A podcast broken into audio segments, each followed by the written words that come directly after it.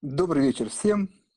Сегодня у нас, напоминаю, четверг, 6 часов, и значит, по обыкновению наш эфир. Единственное, возможно, сегодня качество а, звука, по крайней мере, у меня будет чуть похуже. Вот. Но я надеюсь, а, как сказать, в рамках нормального. Кстати, если есть возможность, напишите об этом. А, сегодня у нас эфир-ответы на вопросы. Сейчас мы подождем а, Дима вот уже с нами. Дим, привет. Да, добрый вечер. Да, добрый. А, для тех, кто не так часто нас посещает, у нас сейчас по сложившейся традиции вторник – это эфир а, с гостем, где мы обсуждаем, ну, безусловно, в последнее время в большей степени российский рынок. Действительно, сейчас это более, наверное, актуальная история.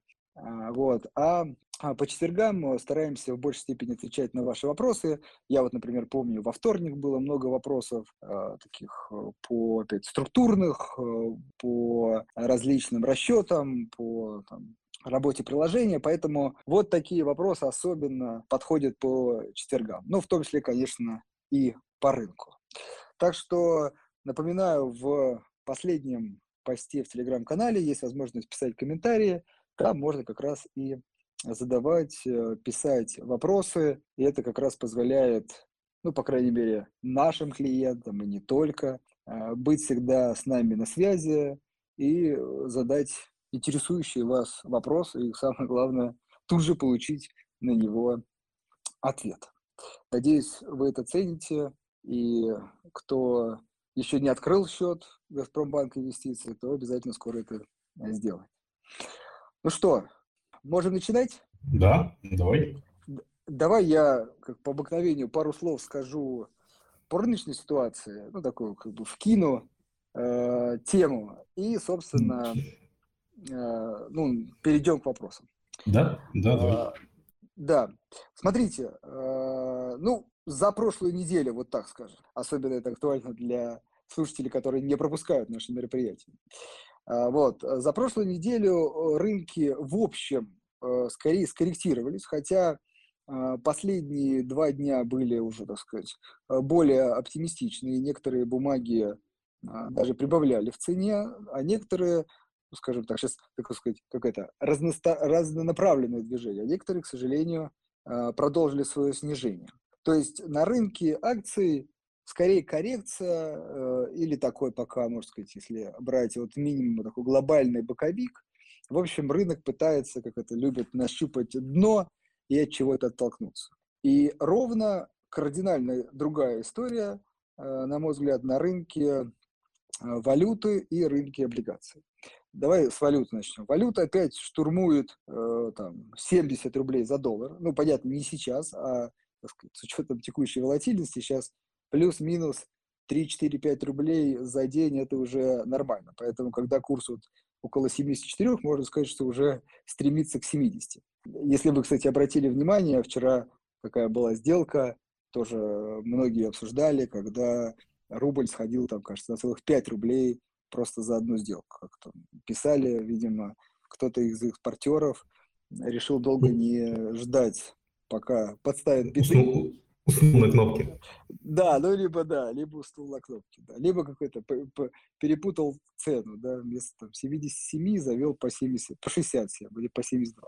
Ну окей, э, ладно, в общем, наверное, тут э, есть смысл важный, что рынок действительно валюты сейчас такой тонкий, то есть ликвидность все-таки действительно поменьше, э, от этого более высокая волатильность, более сильная изменчивость, но все-таки тренд на лицо, рубль укрепляется. Это вот как раз э, то, о чем мы не раз в эфире говорили, а в прошлый четверг так вообще э, практически там, угадали, попали на 100%. Я напомню, мы в прошлый четверг размышляли о том, а, а что будет ЦБ в первую очередь делать? Понижать ставку, э, чтобы не дать рублю укрепляться, либо отменять дай бог мне память, это на прошлой неделе было, так время летит, вот, или уже две, да, сейчас вы меня поправите, вот, э, нет, кажется, две, но не суть, ладно, э, или отменять комиссию за покупку валюты. В итоге Центральный банк сделал в начале, в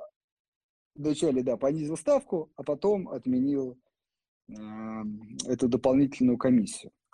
И вот самое актуальное, как бы поговорить сейчас опять, наверное, об этом, в том числе, что рубль опять все-таки укрепляется, потому что а, мы говорили не раз о том, что ситуация кардинально отличается от 2015 года, когда помимо ограничений вводимых были все-таки низкие цены на э, сырье, материалы, энергоресурсы и так далее. А сейчас наоборот, они исторически высокие, это дает приток валюты, который ну, нуждается как минимум и законодательно, да и просто по логике, потому что надо экспортерам зарплату в рублях платить, сырье, э, материалы покупать э, в рублях, ну, надо продавать валюту. Андрей, слушай, вот. я думаю, может нам да. сразу к вопросам перейти, там просто вопросы классные, прям спасибо большое. Хорошо, давай сейчас. Люблю нашу да, аудиторию. Хорошо, закончу эту мысль и переходим. Так вот, вот это все говорит о том, и э, рынок облигаций это подтверждает, что уже среднесрочные, долгосрочные ставки – Э, стремятся к 10 даже, к 10, что еще, не знаю, 2-3 недели назад казалось просто фантастикой.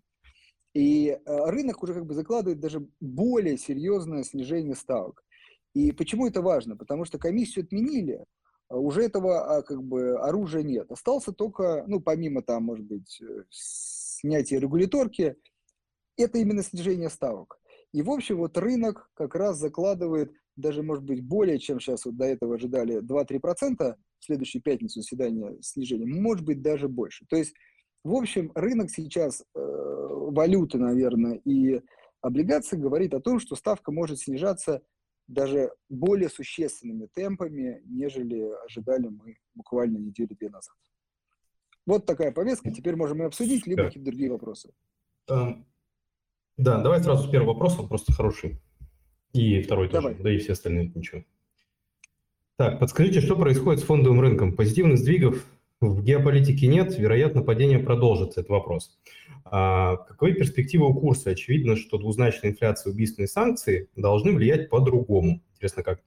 А, долго ли экспортерам придется отдуваться за всю эту ситуацию, спрашивает нас Михаил. А, знаешь, как это, отвечая на этот вопрос, всегда хочется, знаешь, один мой друг думает вот так. Я с такой преамбулой. Хотел с тобой что обсудить. Смотри,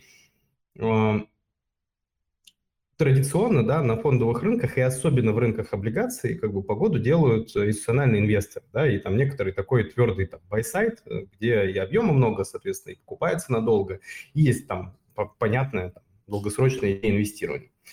Вот. А, и вопрос, да, как так получается, что вроде инфляция, а, ну, если ее мы все наблюдаем, она высокая, а ставки при этом, которые по облигациям закладываются, они ниже сильно, да, то есть и даже ниже ключа. Вот интересно, ну, это же такая достаточно необычная ситуация, да, там для экономики, она всегда там где-то близко ходит, но здесь отклонение, оно прям такое немаленькое. Какие мысли по этому поводу есть? Вот представьте, что рубль, да, ну и вообще в целом, и валюта – это некоторый там товар, да, то есть на него также есть там спрос, есть предложение, ну, так, так на самом деле оно и есть.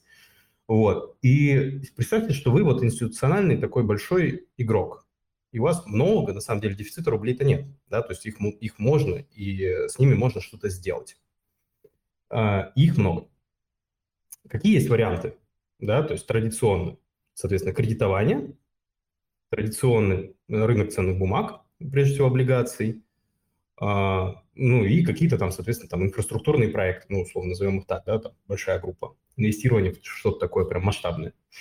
Вот. И получается, что у рубля сейчас интересная ситуация, что с одной стороны, вроде как, ты кредитовать-то не можешь, потому что если ты под эту ставку, которая реально покрывает там, ключевая, резервы и все остальное, начнешь кредитовать, то те люди, которые будут брать под такие проценты, скорее всего, будут брать только в том случае, если они не планируют это возвращать да, поэтому там кредитование, оно как бы ждет, да, то есть ты ожидаешь, что все-таки ставки придут в какую-то норму для того, чтобы это, ну, как бы, кредитование по-настоящему запустилось. Отдельные какие-то инфраструктурные кредитования, оно существует, да, когда там льготируется ставка, когда есть понятные там субсидии, понятные регуляторные послабления, но в целом как бы там, такого как бы механизма э, активно не используется ты можешь покупать облигации и покупаешь, да, потому что, как бы, несмотря на то, что, ну, как бы, и это мы и видим на рынке, что поэтому ставка она такая, да, потому что есть на это спрос, на рублевые банды.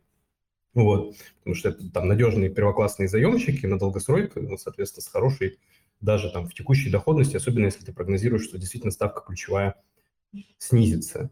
И по-хорошему бы еще, ну, как бы на спрос на валюту, да, создает импорт. Ну, то есть тебе нужно, допустим, пойти взять рубли, тут же конвертировать их в валюту, купить товар, привезти сюда, но этого канала нет.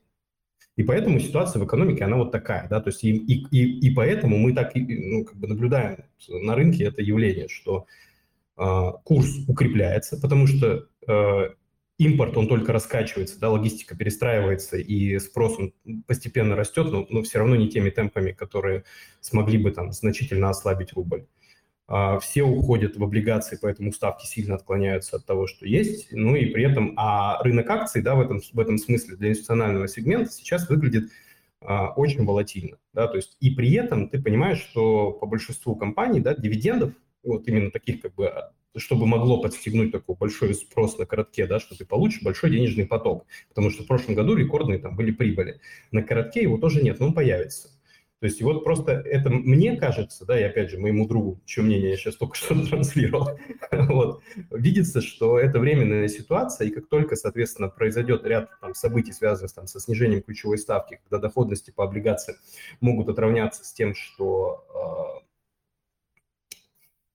так сказать, э, мы будем видеть по ключевой ставке, когда запустится в том числе там, механизм э, активного там, кредитования экономики, бумаги начнут расти. Вот, ну, опять же, в долгосрочной перспективе, потому что фундаментальная стоимость, там, если ей руководствуется, сейчас более чем привлекательна. Поэтому я на рынок а смотрю в лонге позитивно. Дим, а бумаги ты имеешь в виду акции? Да. А, угу. Ну да, потому что ты понимаешь, сколько компания сможет реструктурировать свой портфель, что она его сможет реструктурировать, какая будет долговая нагрузка. Ты понимаешь, как бы, как она перестроилась уже относительно там, логистики, импорта и всего остального. Ты как бы инвестируешь в это как некоторый проект. Ты понимаешь, что это там, большой бизнес, и он э, там, от тех уровней, на которых он сейчас стоит, он там выглядит более чем ну, интересно с точки зрения покупки.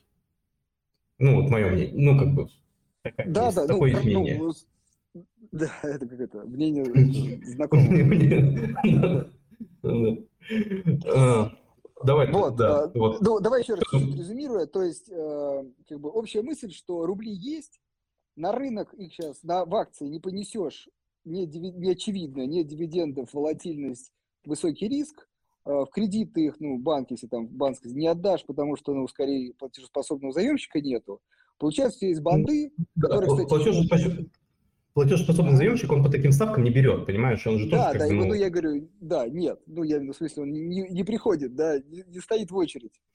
Вот. А, еще даже, дальше что к этому можно добавить? И а, первичного выпуска тоже облигаций нет. Вот тут недавно, да, а, Был. пару Ростелеком, да, прошел. Да, Или, будет, да. Но, но это как бы разовая история, то есть у тебя еще нет первички.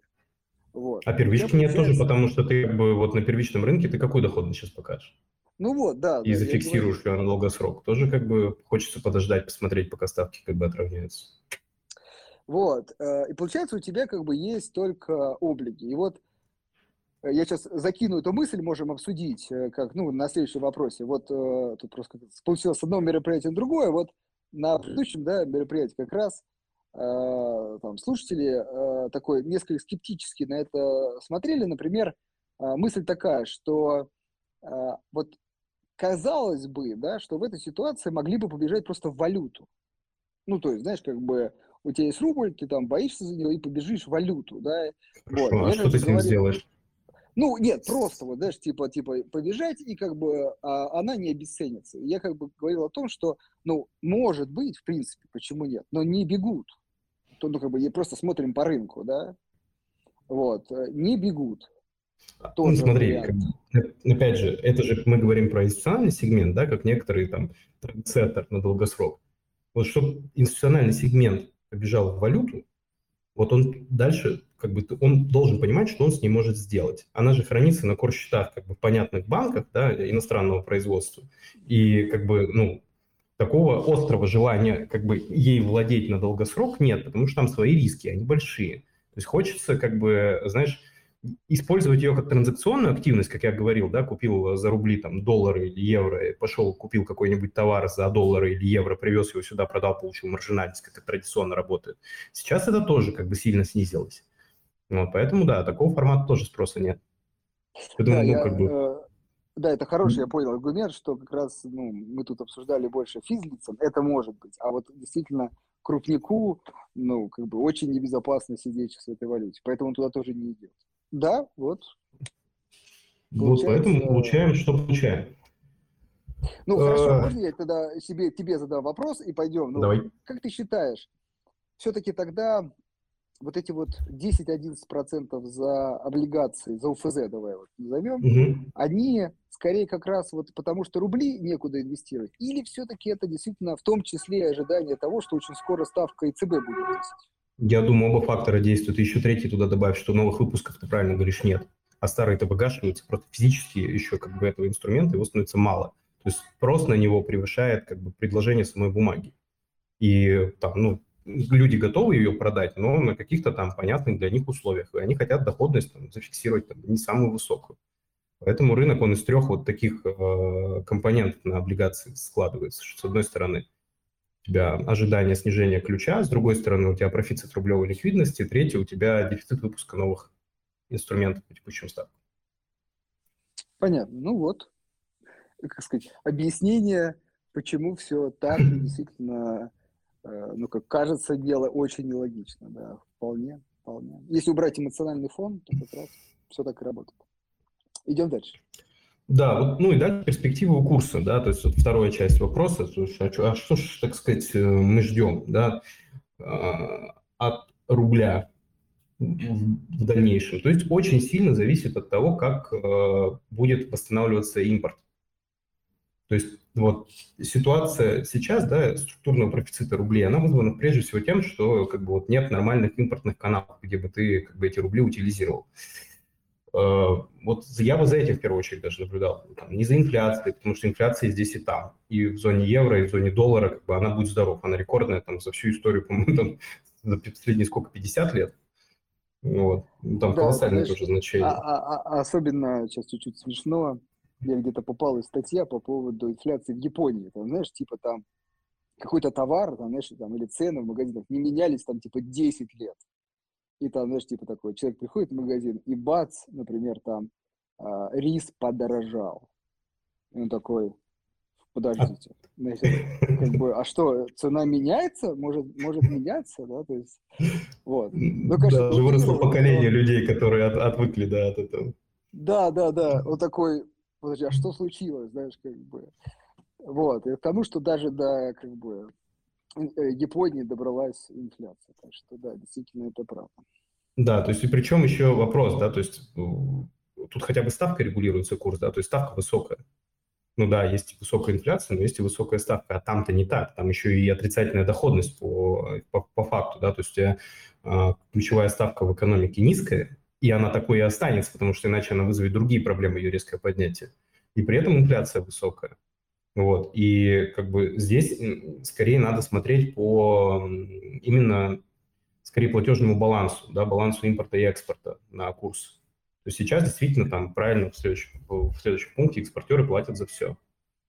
Но я не думаю, что даже там при условии там восстановления импорта сейчас нас какие-то там ценовые шоки по рублю ждут. То есть в этом плане как бы ну, да, возможно, справедливый раз... курс он где-то выше, но там не сильно выше текущих значений. Ну, вот мое мнение, опять же. Да, я говорю, как раз вот этот канал может просто, ну, как сказать, не дать излишне, да, укрепляться в валюте, а, чтобы там не вызывать уже какие-то там проблемы у экспортеров. Так что, да. Так, вопрос персонально тебе. Давай. А, вопрос к Андрею. Он э, от Дениса. Денис был у тебя на курсе по акциям и облигациям. Пришел благодаря э, тебе на фондовый рынок. И это не комплимент, видимо, в текущей ситуации. Да, да, да, да, да. Инфраструктурный риск вы всегда считали минимальным, говорит Денис. На текущий момент начинается, ну, соответственно, дальше идет история про а, депозитарные расписки АДР и ГДР, которые заморожены. Портфель, соответственно, передается от брокера к брокеру. Вот. А, ну и дальше, соответственно, вопрос. Да, и дальше как бы, ну, он уже как это, очевиден, да, там. Просто я извиняюсь, я сейчас тут э, не, не могу вас угу. вопросы смотреть, поэтому я так Да, не проблема, я зачитаю. Да, э, ну, так, смотри, вопрос, да, вопрос такой. В связи с последними событиями твоя оценка инфраструктурных рисков изменилась? продал ли ты американские бумаги, соответственно, с пока еще несанкционного брокера, ну и, соответственно, по ответу на эти вопросы на твое усмотрение. Вот. Да, и вопрос ну, потом будет да, ко мне, я его отдельно зачитаю. Да, хорошо. Ну, я прямо я и рассказывал, что я сократил. То есть я не продал все, но э, действительно там большую часть сократил э, там, ценных бумаг иностранных. Вот. Э, э, ну, давай так, как есть. Э, до этого, ну, честно признаюсь, я не рассматривал действительно эти риски. Вот. Э, но, к сожалению, теперь они, ну, а теперь я их рассматриваю, это правда. То есть теперь мы каждый раз, когда мы говорим про Яндекс, да, про там X5 и еже с ними, да, а мы все время говорим про неопределенность ADR. Все еще, наверное, до сих пор, может быть, и по инерции, я верю на, в то, что это все разрешится, да, причем разрешится именно, ну, как-то там компании все-таки как это, определяться, где они бизнес ведут и где зарегистрированы, да, и в перспективе в какой-то, может, не в близкой, прям, не совсем краткосрочно эти, эти как бы страны совпадут, да, не будет вот этой истории. И этот риск уйдет. Но вот когда это случится, на каких условиях, с какой комиссией там может быть конвертация, это как дивиденды будут платиться. Теперь, да, к сожалению, рассматриваю, но, опять же, отвечая, очень важно, это делаю я, как это, не инвест-рекомендация, при этом э, вот эти, в том числе и компании из этого списка, там X5, например, я покупаю. То есть я скорее теперь, раньше я до нее ну, вообще думал, ну и что тут, ГДР, АДР, не АДР, акция, разницы нет. Теперь я знаю, что это дополнительный риск, но все равно покупаю. Вот. Так, а, ну еще раз, э, теперь, конечно, я учитываю этот фактор и даже акцентирую на нем внимание, мы тоже акцентируем. Имейте в виду, когда покупаете АДР, есть дополнительный риск. К сожалению, так. Я боюсь, что, да, вот отвечая на ваш вопрос, Денис, э, инфраструктурными, минималь, минимальными инфраструктурные риски считали не только мы. Об этом может свидетельствовать там и структура ЗВР наша, и, соответственно, многие-многие-многие другие вещи. И основывалось это всегда на том, что если мы действуем, да, особенно в части там, иностранных ценных бумаг, с иностранными депозитариями, есть некоторые нормы там, английского права, да, которые предполагают определенную судебную процедуру, прежде чем, там, соответственно, вечное право будет нарушено. Вот. Прецедентов подобного рода не было. Да, и странно на них закладывать. Ну, что значит минимальный риск? Это значит, что потенциально какие-то, наверное, возможности там, из разряда, не знаю, встретить э, иноземные цивилизации, они существуют, но ты не берешь их в расчет как бы в значимой модели принятия решений, потому что с этим никогда не сталкивался не только ты, но и весь как бы опыт человеческий. Когда, естественно, ты с этим сталкиваешься, да, то, что у Насима Талиба называется там, черными лебедями, ты, естественно, начинаешь это в модели тоже закладывать. Это, там, мне кажется, естественно. Вот. Но действительно, такие ситуации могут. Вопрос был ко мне а, следующий, ну, кто вот нас в онлайне слушает, тот в чат может зайти и его прочитать. Э, идея в том, ну, вопрос в том, что из-под э, одного санкционного брокера перевели к другому будущему санкционному брокеру бумаги, и они э, даже после перевода остались недоступными к торговле, да, спустя какую-то там цепочку событий. Вот. И вопрос, как бы, где злой умысел, common Здесь я все-таки придерживаюсь точки зрения, ну, во-первых, досконально. Я не знаю, как, как там организован был внутренний учет. Там, могу догадываться, но там конкрет, конкретные факты мне неизвестны, я там не работаю, да, в этих институтах, которые были описаны. Я, у меня много коллег, да, э, бывших и там друзей моих, кто работает в этих компаниях. Э, собственно, я никогда не поверю, что э, там коллеги не сделали все, что могли сделать для того, чтобы э, там, минимизировать те последствия, которые, соответственно, произошли. Вот, поэтому я не, отвечая на ваш вопрос, я не верю в злой умысел э, русских брокеров при, соответственно, транзакции бумаг в иностранных ценных портфелях.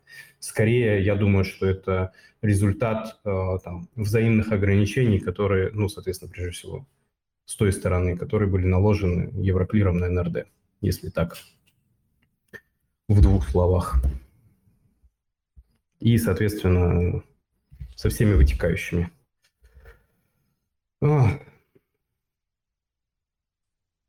Рассказы Костина. Не понял. Ну ладно.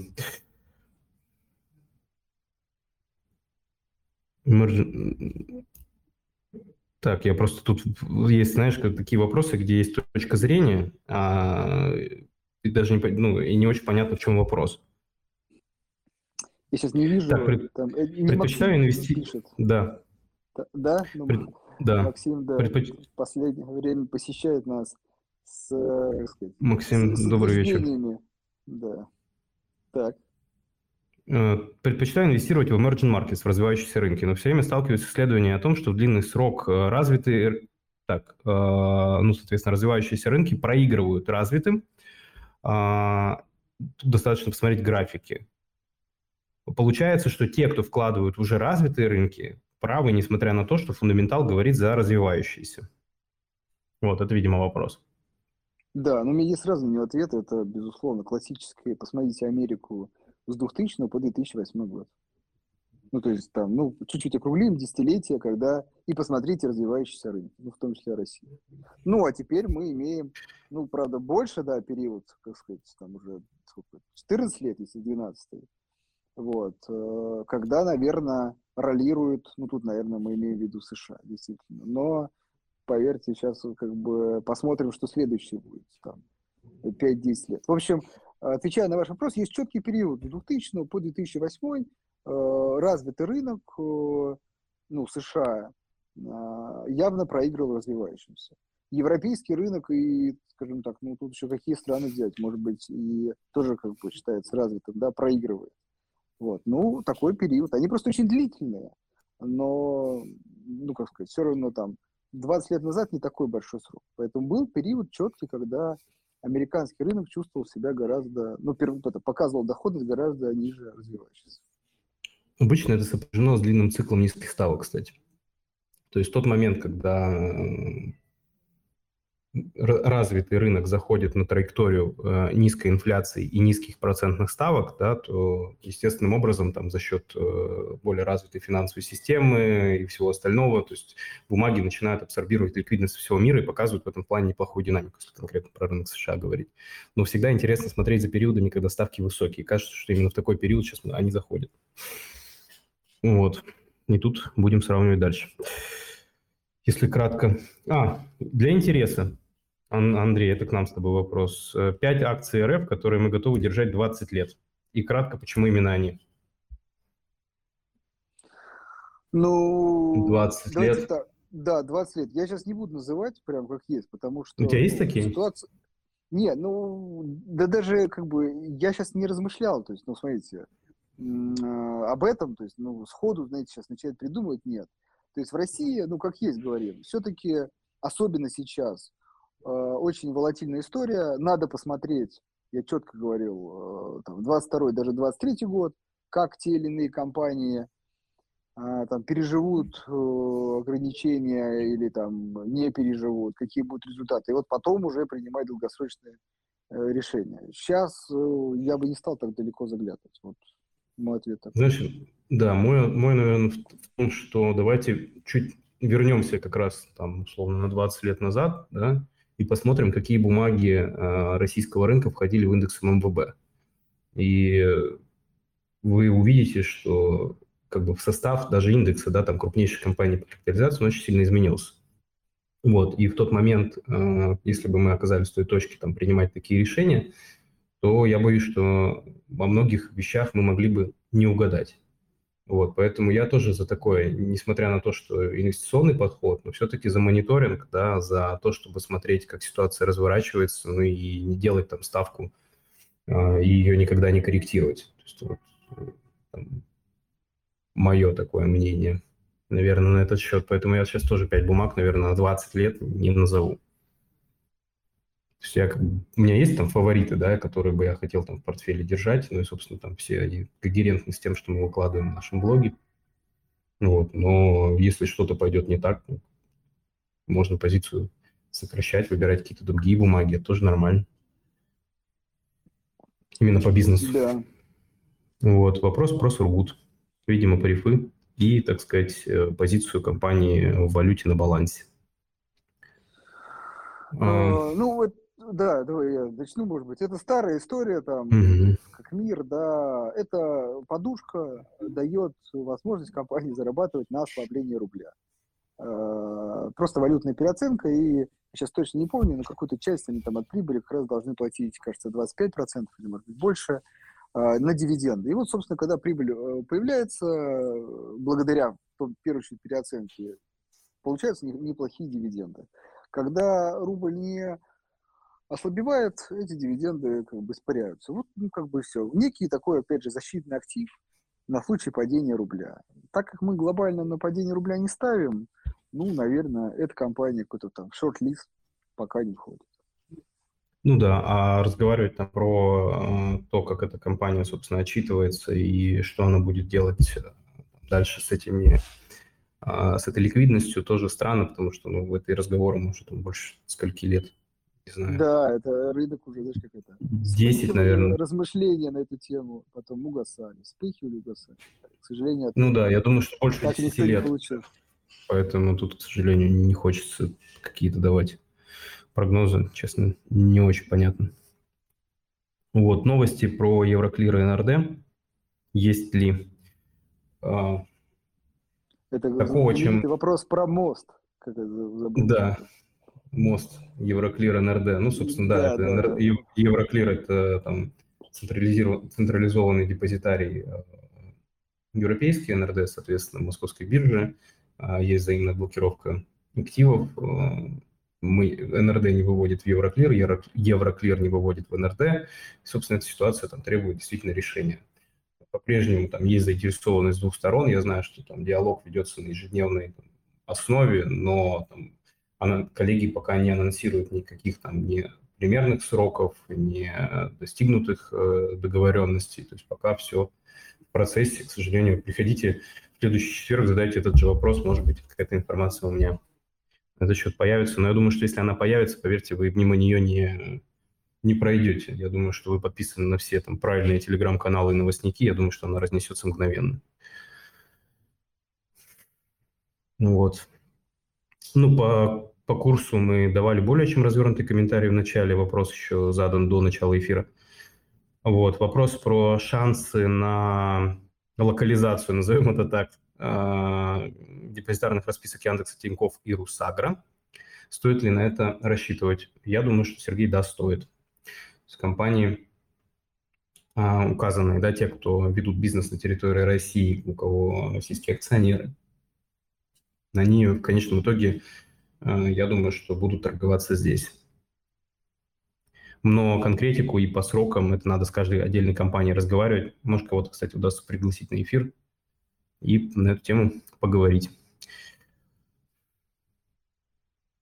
Вот, в связи с уходом Вагита Аликперова, кто, по вашему мнению, будет э, руководить Лукойлом, назовем это так? А, а там ну, же уже вышла новость, э, уже назначили. Да, кого? Сейчас, да, да, я сейчас не помню точно, ну, ты пока... Сейчас, сейчас, сейчас, сейчас. Буквально секундочку, вот была новость. А, так, Вадима Воробьева ну, я не знаю. Я думаю, что там надо понимать, Опять что... Же, тут, ну... тут сейчас, извиняюсь, сообщили тут близкие компании. А, источники работал в компании 20 лет, до этого момента занимал должность первого исполнительного вице-президента, является членом правления. Вот Вадим Воробьев. Да, Михаил, тут просто смешалось два вопроса. Вы связываете перестановки в менеджменте и в структуре собственности с тем, что будет изменена структура там владения компанией, а я больше все-таки связываю это с некоторыми ограничениями, под которые конкретные люди попали. Для того, чтобы операционно компанию вывести из этого неприятного положения, там, соответственно, требуются некоторые процедуры по снижению контроля в зависимости от лиц, попавших в ограничительные списки.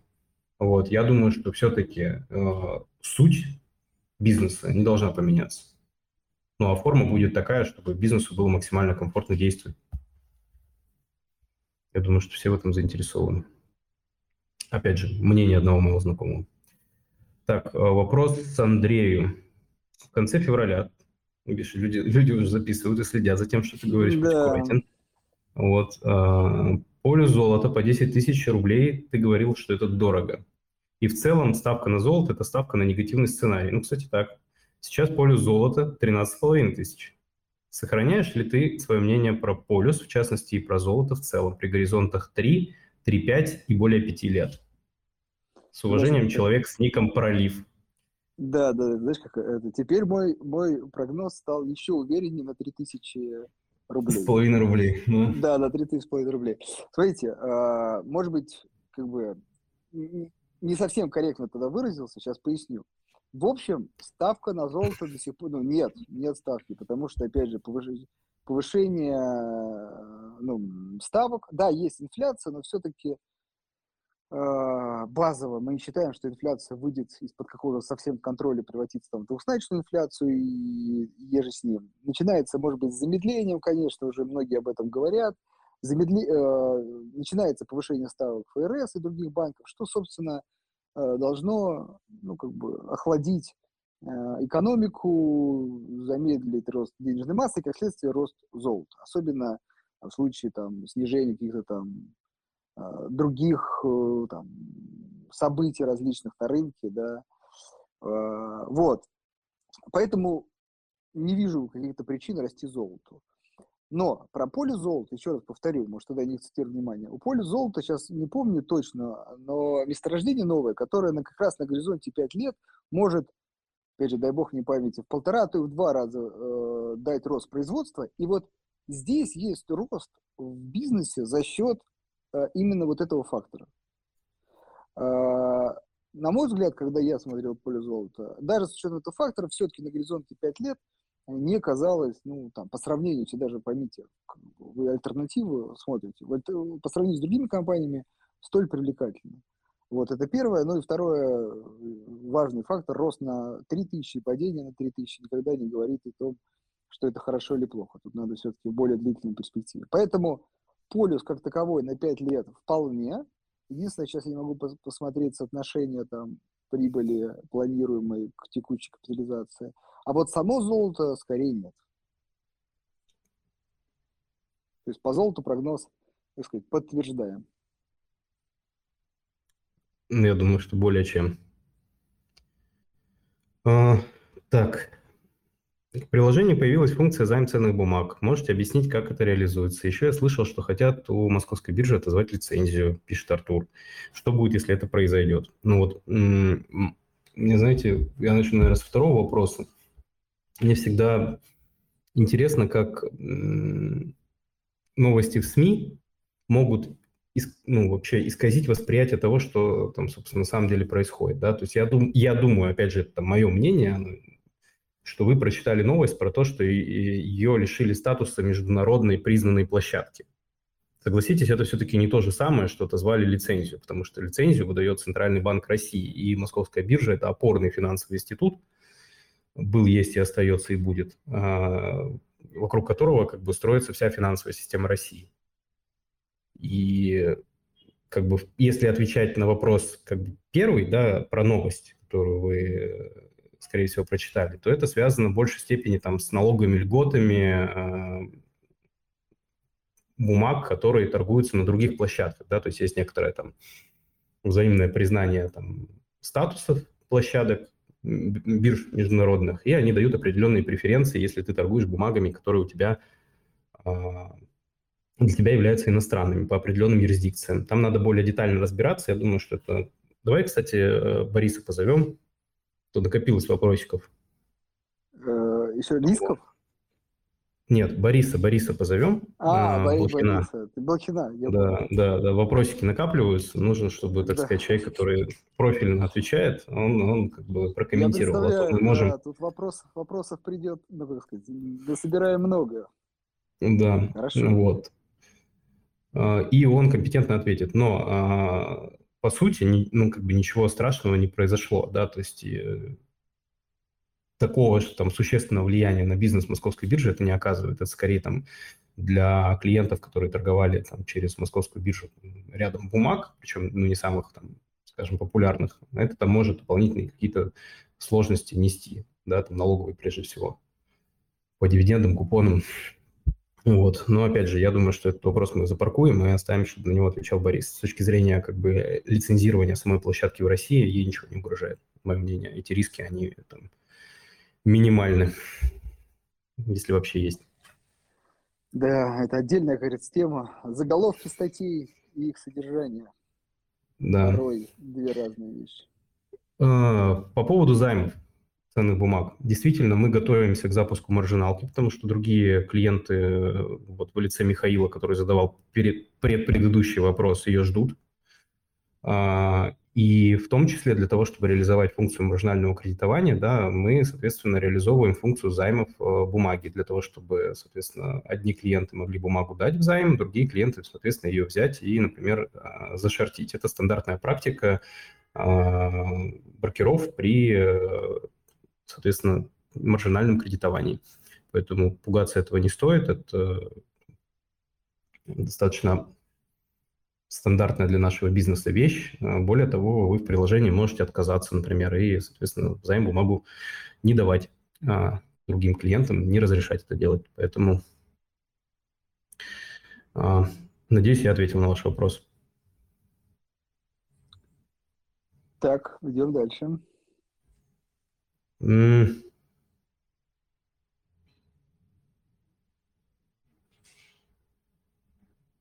Вот, да, Николай Геннадьевич спрашивает, если у нас э, сохранится, э, ну, я чуть-чуть буду перефразировать вопрос, простите меня, пожалуйста, если, соответственно, я не уловил контекст или неправильно его истрактовал, можете написать другой. Просто для экономии времени буду это делать. Вопрос следующий. У нас сохраняется профицит торгового баланса, экспорт больше, чем импорт, по понятным причинам. Импорт сильно сократился. Если так будет сохраняться на протяжении достаточно долгого времени, нельзя, зачем нам нужны доллар и евро в экономике, и не стоит ли их направить этот излишек в экономику России? А, хороший вопрос. Чтобы направить излишек в экономику России в виде долларов и евро, нужно эти доллары и евро все-таки как-то превратить в рубли. Понимаете, что сейчас и происходит?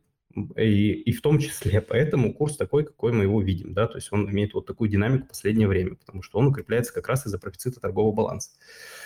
Вот, они и туда и направляются. Надеюсь, что как бы платежный баланс восстановится, это выгодно всем. Да, тут еще раз важный момент, что это такая ну, старая история, немножко, может быть, недопонимание, что доллары нельзя направить в российскую экономику. И можно, ну и как любую валюту в других странах, можно направить только на покупку импорта.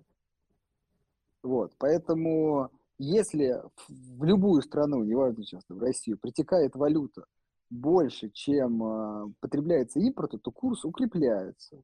Как бы есть это как бы стабилизирующий эффект курса. То есть как бы вы продаете, знаете, как бы за рубеж больше товаров, чем нуждаетесь в импортном товаре.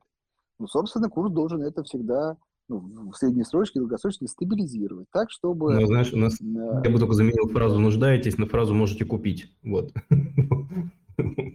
Ну, да, да, да, ну, да. Да, в нашем случае... Ну, в текущей да. ситуации. В текущей ситуации. Ну, как сказать, если в общем в теории так, понятно, что есть какие-то дополнительные там ограничения. Вот, поэтому это одна из, еще раз, причин текущего укрепления рубля, да, вот, опять же, для многих это кажется чем-то как бы из ряда вон, нелогичным и так далее, но вот э, приток идет, а спроса такого нет, все, дальше логическое отсюда, а логический отсюда вывод, курс рубля там по 74 или ниже. Интересно наше мнение про Русагро. Какие мы видим риски, какой потенциал, почему этой компании нет в наших рекомендациях, есть ли у нас какой-то негатив? О, ну, как нету. Напоминаю, базовые рекомендации, что там сейчас проверю еще потом, а, это а, список крупных а, российских компаний э, в нашем приложении. Да. Русагра, как мы называем, да, так я называю, да, это в, в компании второго выбора имеется в виду, что имеют вот теперь, как мы тут до этого говорили, инфраструктурные риски. То есть это там, АДР, не помню, КДР, в общем, депозитарная расписка, да. А, ну вот с этим есть сложности, неопределенности, да, хотя, опять же, я эти риски принимаю, э, и, соответственно, перехожу ко второй части вопроса. Русагр, безусловно, мне, по крайней мере, нравится как бизнес. Цены на сельскохозяйственную продукцию ну, как бы растут, на масло там, жировое, растительное масло, там, масло подсолнечника тоже растут. И тут как раз Росагр один из главных бенефициаров. Да, есть ограничения на внутреннем рынке, но, кажется, там найден такой хороший компромисс между компанией и государством, то есть есть определенная квота, которая продается по э, внутренним ценам, все остальное, пожалуйста, экспортируйте, что, собственно, устраивает всех. А, в общем, Русагра нравится. Э, может быть, там нет такого апсайда, э, то есть не сильно бумага снизилась, но опять же по тем причинам, которые я назвал. И вот буквально недавно тоже была новость, что сейчас опять же не вспомню компанию, но Русагра там уже, так сказать, присматривает возможность прикупить э, компанию, э, ну, иностранца, да, который уходит или хочет уйти и продать по там то ли молочный бизнес, то ли связанный вот что-то вот с сырами, какой-то бизнес. То есть еще есть возможность, ну, скажем так, расширить бизнес за счет такого импортозамещения с точки зрения, может быть, собственника. Вот так. Я согласен. То есть, если не брать в расчет инфраструктурные риски депозитарных расписок, которые я считаю, что в отношении компании Русагра будет э, ликвидирован, да, то есть компания все равно заторгуется на московской бирже, возможно, просто это будет какая-то конвертация депозитарной расписки в локальную бумагу, и пройдет какое-то время. Да, вот если мы этот э, факт не берем, хотя, на мой взгляд, риски эти крайне невысоки, то бумага более чем достойная, действительно имеющая хорошие перспективы, но она не дешевая. Это надо тоже понимать. И еще последний добавлю, что это, ну, там Черкизово есть еще, но такой немного представителей сельского хозяйства на российском рынке, а, са, а сам по себе сектор, отрасль, на мой взгляд, такой среднесрочной даже перспективе очень, очень востребован. Э, считаете ли, считаем ли мы, что возрастают риски для инвесторов э, из России в бумаги США? Стоит ли подбирать американских металлургов и золотодобытчиков? Ну, опять же, я считаю, что э, риски, ну, они уже возросли, да, и, ну, опять же, там вот мы с этого начали, про инфраструктурные компоненты. Действительно, площадки там торгуются, бумаги торгуются, но эти риски, они, там, на мой взгляд, существуют. А дальше вопрос, э, как вы для себя их определяете с точки зрения там, вашего инвестиционного портфеля, вашего риск-профиля и э, там, готов, ну, мне кажется, это такой персональный выбор каждого текущей ситуации?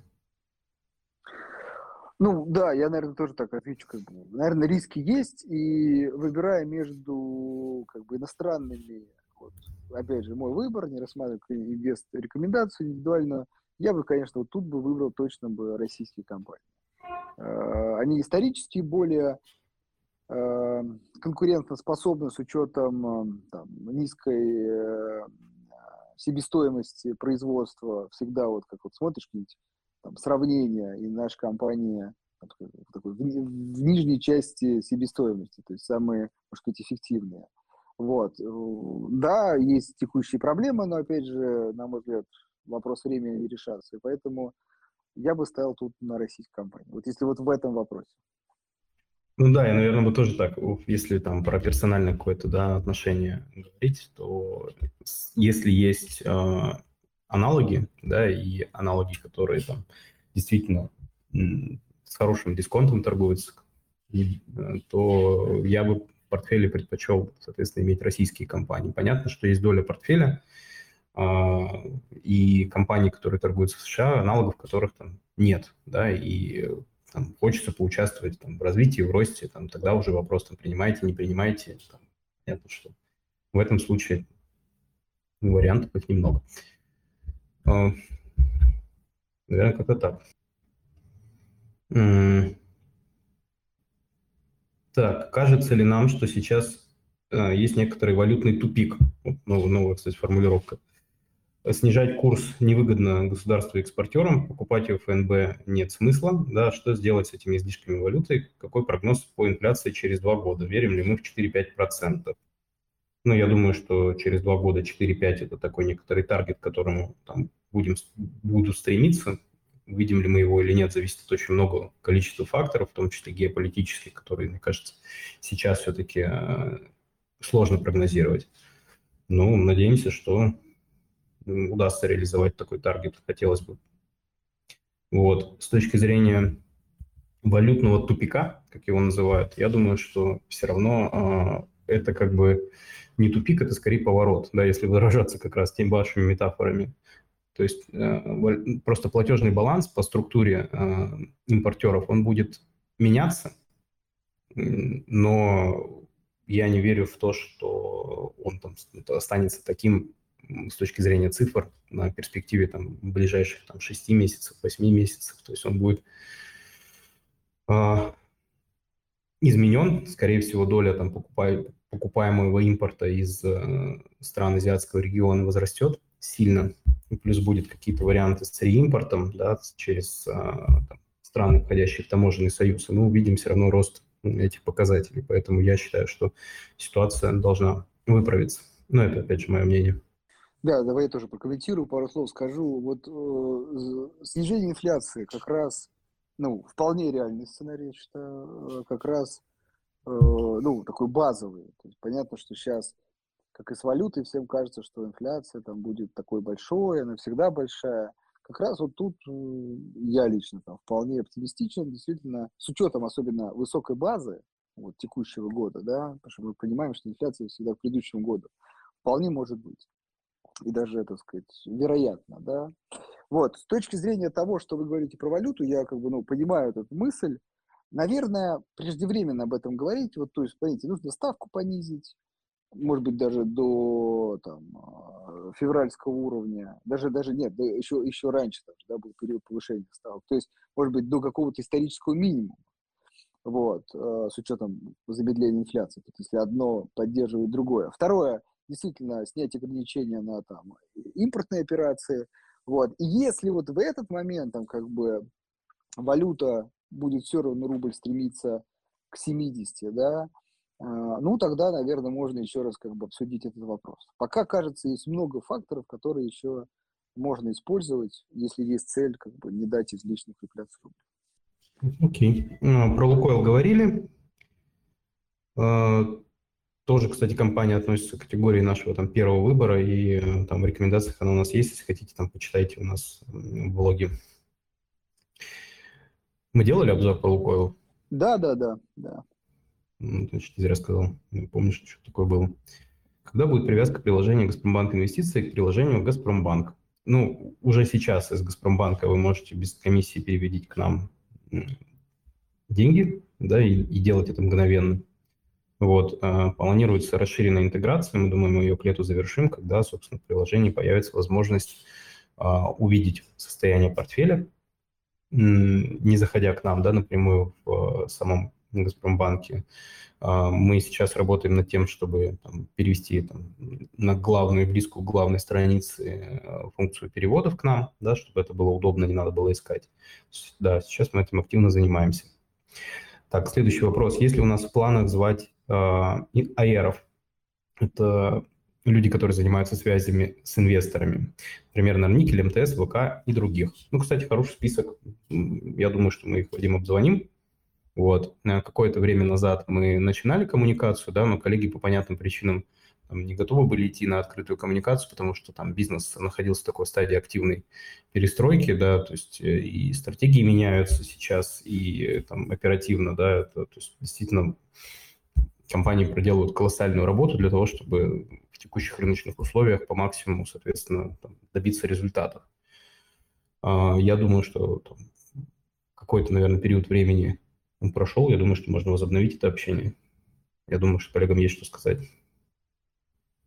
Да, это просто, надеюсь, скорее вопрос мы готовы. Тут надо, чтобы коллеги тоже... Да, если есть, если есть э, на эфире или кто-то нас слушает из э, представителей э, сектора по связям с общественностью, напишите нам, мы вас пригласим. Так, что будет с ИИС и будут ли его менять в текущей ситуации? Вот я думаю, что, кстати, у ИИС очень хорошие перспективы, да, то есть если до этого, собственно, обсуждались какие-то планы по ИИСам третьего типа, по, соответственно, обсуждались возможные какие-то изменения к действующим формам налоговых вычетов, то сейчас, мне кажется, наоборот, все заинтересованы в том, чтобы эта программа расширялась потому что там, спрос на ну, такой правильный, понятный, долгосрочный спрос э, от э, физических лиц на рынок ценных бумаг, это тоже одна из, наверное, вещей, которые сейчас э, крайне важны. Я в этом плане как бы думаю, что все будет только лучше. Эм, какие книжки мы недавно читали, и что мы посоветуете? Вопрос не про акции. То есть я понимаю, что это про художественную литературу, что ли, вопрос, Николай Геннадьевич? Думаю, тебе сейчас сразу не ответят. Или мы уже ну, да. до, до, до дна вопросов? Да, то, пожалуйста, там уточните, как, какого рода литература вас интересует. И если останется время, мы об этом поговорим, хорошо? Я По поводу помню, перевода... Да, сейчас М? я помню, просто забыл, может, ты вспомнишь, приходил к нам гость, где мы достаточно, знаешь, как много, я помню, там книг накидали э, для прочтения очень там полезных. И не только, кстати, по фонду рынка. Вот. Мне казалось, знаешь, успели ли уже все прочитать? Да. Сколько стоит перевод от одного брокера к другому? Ну, как правило, переводится бумага пакетом, да, то есть она, это будет зависеть от того, сколько у вас компаний куплено в текущем брокере, потому что перевод берется за каждую, ну, за каждую бумагу, да, а не за портфель целиком.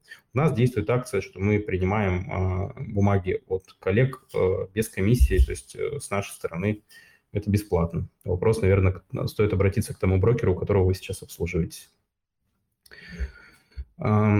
Следующий вопрос вот от Алексея Боброва. Алексей, кстати, спасибо вам большое за вопросы. Мне лично они очень нравятся. Пожалуйста, приходите к нам чаще, пишите еще. Вопрос следующий. Не кажется ли вам, что мы пошли со ставками по инфляции и по инфляции пошли по пути Турции? Вот на самом деле очень классный вопрос, ответ на него нет. Объясню почему.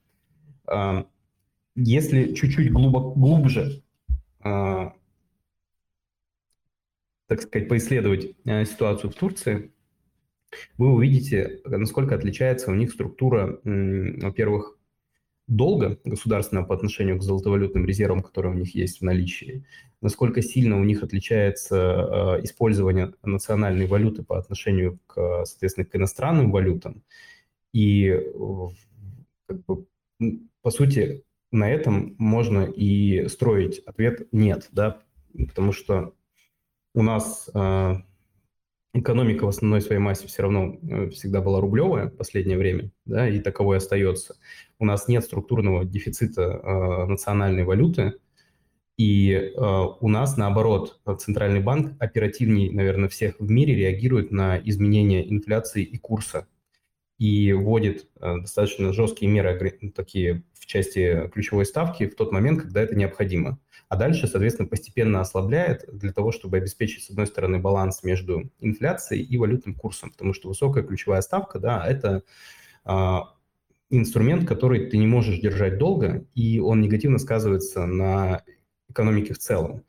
Поэтому сейчас э, вы видите, что даже при снижении ключевой ставки, да, там на 3%, вот последнее снижение было, и даже я думаю, что если еще снизят, например, ну, примерно настолько же, курс все равно в текущей ситуации остается стабильным. То есть в этом плане, а, если а, Турция выбрала для себя, не знаю, выбрала или не выбрала, или так случилось, скорее она действует инструментами монетарной политики для того, чтобы разогнать экономический рост, да, и в меньшей степени, как бы, точнее, совсем, судя по тем цифрам, которые мы видим по инфляции, ее не таргетирует, то наш центральный банк действует прямо наоборот. То есть он, наоборот, скорее использует этот инструмент для, для сдерживания шоков и последующего ослабления, когда ситуация того позволяет. То есть это совершенно как бы разный стиль поведения в отношении монетарной политики. Поэтому я так уверенно говорю, что нет.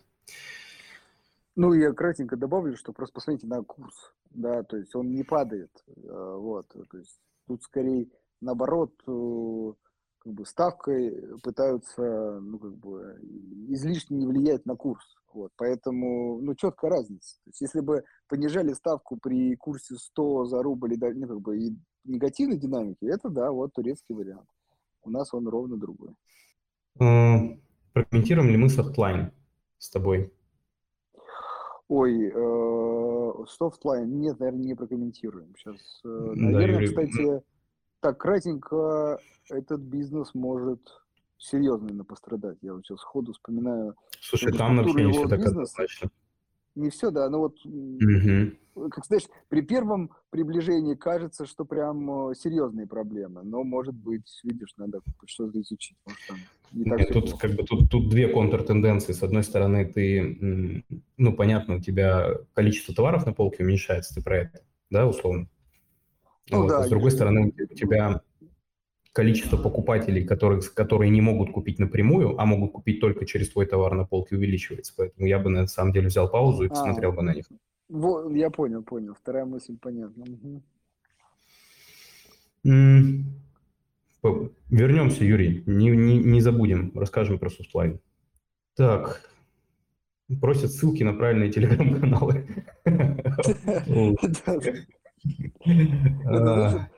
Сейчас как это, в современном, э, мне кажется, вот этом телеграм-сообществе, я думал, что люди уже не просят ссылки, знаешь, они говорят, от чего отписаться, ну просто обычно сейчас так много телеграм-каналов. Да, да, да.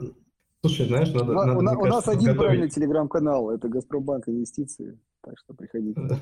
И Знаешь, нет, на самом деле надо сделать какую-то подборку в блоге, вот если там нас слушают коллеги из э, маркетинга, надо сделать, знаешь, как подборку телеграм-каналов для разных типов э, риск-профиля и инвесторов, то есть для тех, кто, кто любит поагрессивнее, например, там один стиль и один список телеграм-каналов, то есть там одна информационная повестка, для тех, кто больше хочет там заглубиться, прочитать по аналитику, вот так, прочитать про бизнес, другая. То есть на самом деле очень сильно зависит от того, вот, э, как вы воспринимаете рынок и какой тип э, информации вы бы хотели получать. А, так. Угу. Про художественную литературу. Ой, канал «Простые числа» на YouTube, он, он, да, позовите, пожалуйста, Камолова, канал «Простые числа» на YouTube, он экономист, не экономист, видимо, но социалист. А, экономист, но социалист. Ох, ну, да, дайте мы сначала, Николай Геннадьевич, мы не будем соглашаться сразу. Можно мы сначала, так сказать, изучим матчасть, то есть, э, чтобы это не было, знаете, последним эфиром таким Так, по поводу Талиба, да, у меня отношение, тут просто идет дискуссия по поводу книг Насима Талиба их несколько, да, антихрупкость, э, одураченный случайностью, что у него еще есть третье, как он ну, называется? Ну, черный лебедь он, да? Черный лебедь, да, да, и вот при всем уважении, то есть я там хорошо отношусь, и точка зрения мне его нравится, и действительно на какие-то вещи, связанные там с теорией вероятности, с возможностью появления событий, которые не входят в периметр рассмотрения, то есть это все действительно очень интересная точка зрения, которую можно почитать. Но есть одно но. Вот если читали «Антихрупкость», мне кажется, что эта книжка могла быть в шесть раз тоньше, потому что одни и те же мысли из одной главы в другую как бы перетекают, э, а теперь еще вот такой пример, а теперь еще вот на, с такой метафорой на эту тему зайдем. То есть вот, ну, мне лично сложно было эту книгу дочитать до конца, потому что я все ждал, что появится какая-то новая информация, а она все никак нет, не спешила появляться. Ну, это опять же, может быть, вот я Мое. прям добавлю, как раз хотел, что это, это книжка, которую тоже не дочитал. Ну, то есть там мысль, как я иногда люблю, заявлена сразу, да, вот. А потом, как бы, ну, действительно, она пережевывается, пережевывается, да. Вот, мысль, вот, мысль мы... хорошая, да, мысль хорошая, наверное, хотя, опять же, на мой взгляд, чуть-чуть такая, знаешь, как бы теоретическая, да, то есть в теории классно, когда компания, да, там, из кризиса выходит победителем. То есть, ну, это как э, такие... Ну, да, еще, знаешь, хорошо инвестировать в компании, которые из кризиса выходят победителями. То есть, как будто такой, ну, сложно да, спорить да, с этим бы, фактом. Сложно да. спорить, да. Вот, да. К сожалению, я вот как раз не очень... ну, давно читал, но не нашел как будто самого главного, как найти эти компании до кризиса. То есть, вот как вот их э, определить не после, когда ты как бы понимаешь, что вот она, да, как бы, скорее всего, там уже ценник другой, а вот до, понимаешь, самое же важное. Ну, ладно. Да. Ну, в общем, мы бегло пробежались по всей повестке. А, еще рискую собственной шкурой, да. Четвертая книжка Талеба. Спасибо, Ник. Это, Николай. слушайте, последняя или первая она? Просто я Нет, это ту, которую мы не упомянули. Это... Ну, она по, по хронологии, я имею в виду. Не я, не, я, я не настолько фанат. Да. Ну, в целом, получается, что на все вопросы ответили. Сегодня прям даже, ну вот единственное, что про софтлайн мы вернемся. То что тогда краткое резюме сегодняшнего эфира. Нужно позвать э, Бориса с московской биржи, есть вопросики. Второе, соответственно, да, уж там, а, еще раз об, обзвонить коллег из а, связи с, с инвесторами и составить шорт-лист людей, которые будут нам приходить рассказывать, как у них идет трансформация бизнеса в текущих условиях. То, что я запомнил.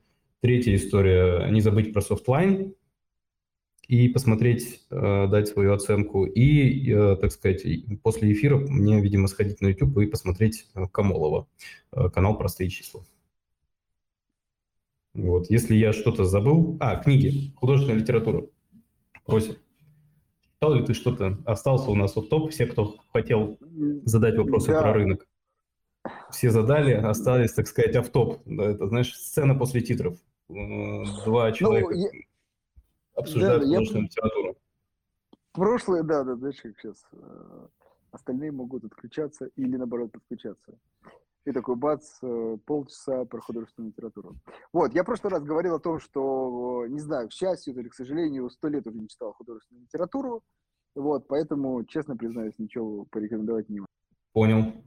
Ну, у меня тоже на художественную литературу вкусы очень специфические, да, то есть я фанат, э, ну, не то, что фанат, мне просто нравится фантастика, я практически такого вот в жанре реализма именно из художественной литературы ничего не читал. Мне вот очень нравится а, фантастика, потому что там ты читаешь какие-то чужие вот фантазии, мысли о будущем, как это может развернуться, какие тенденции во что могут, раз, ну, прибра... к чему могут привести. И мне всегда вот это интересно. То есть я люблю фантастику разного рода. Список авторов широк, там каких-то, наверное, любимые книги называть не буду. Вот, ну, подготовиться надо, составить такой шорт-лист. Ну и действительно, там все-таки в силу того, что тоже правильно поймите, моя работа и работа Андрея, особенно там в последнее время, она требует очень большого количества затрачиваемого времени и ресурсов, и интеллектуальных, и физических. И поэтому там время на какие-то хобби, да, такого вот, именно посидеть спокойно, там, почитать книгу, их практически не остается. Вот, но надо, наверное, к этому все равно рано или поздно будет возвращаться, потому что в таком ритме тоже сложно. Наверное, как-то так. Ну что, а, будем заканчивать тогда. Я еще раз контрольно гляжу. А, да, вопросов больше по рынку нет.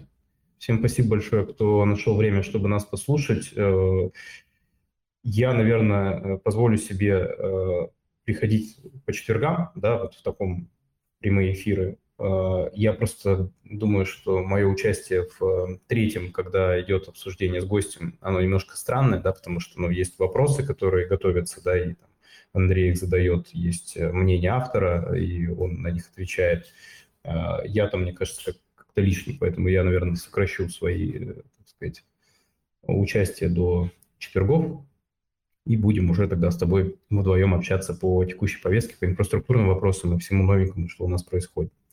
Вот, я всем желаю хорошего вечера и, так сказать, э, растущего рынка.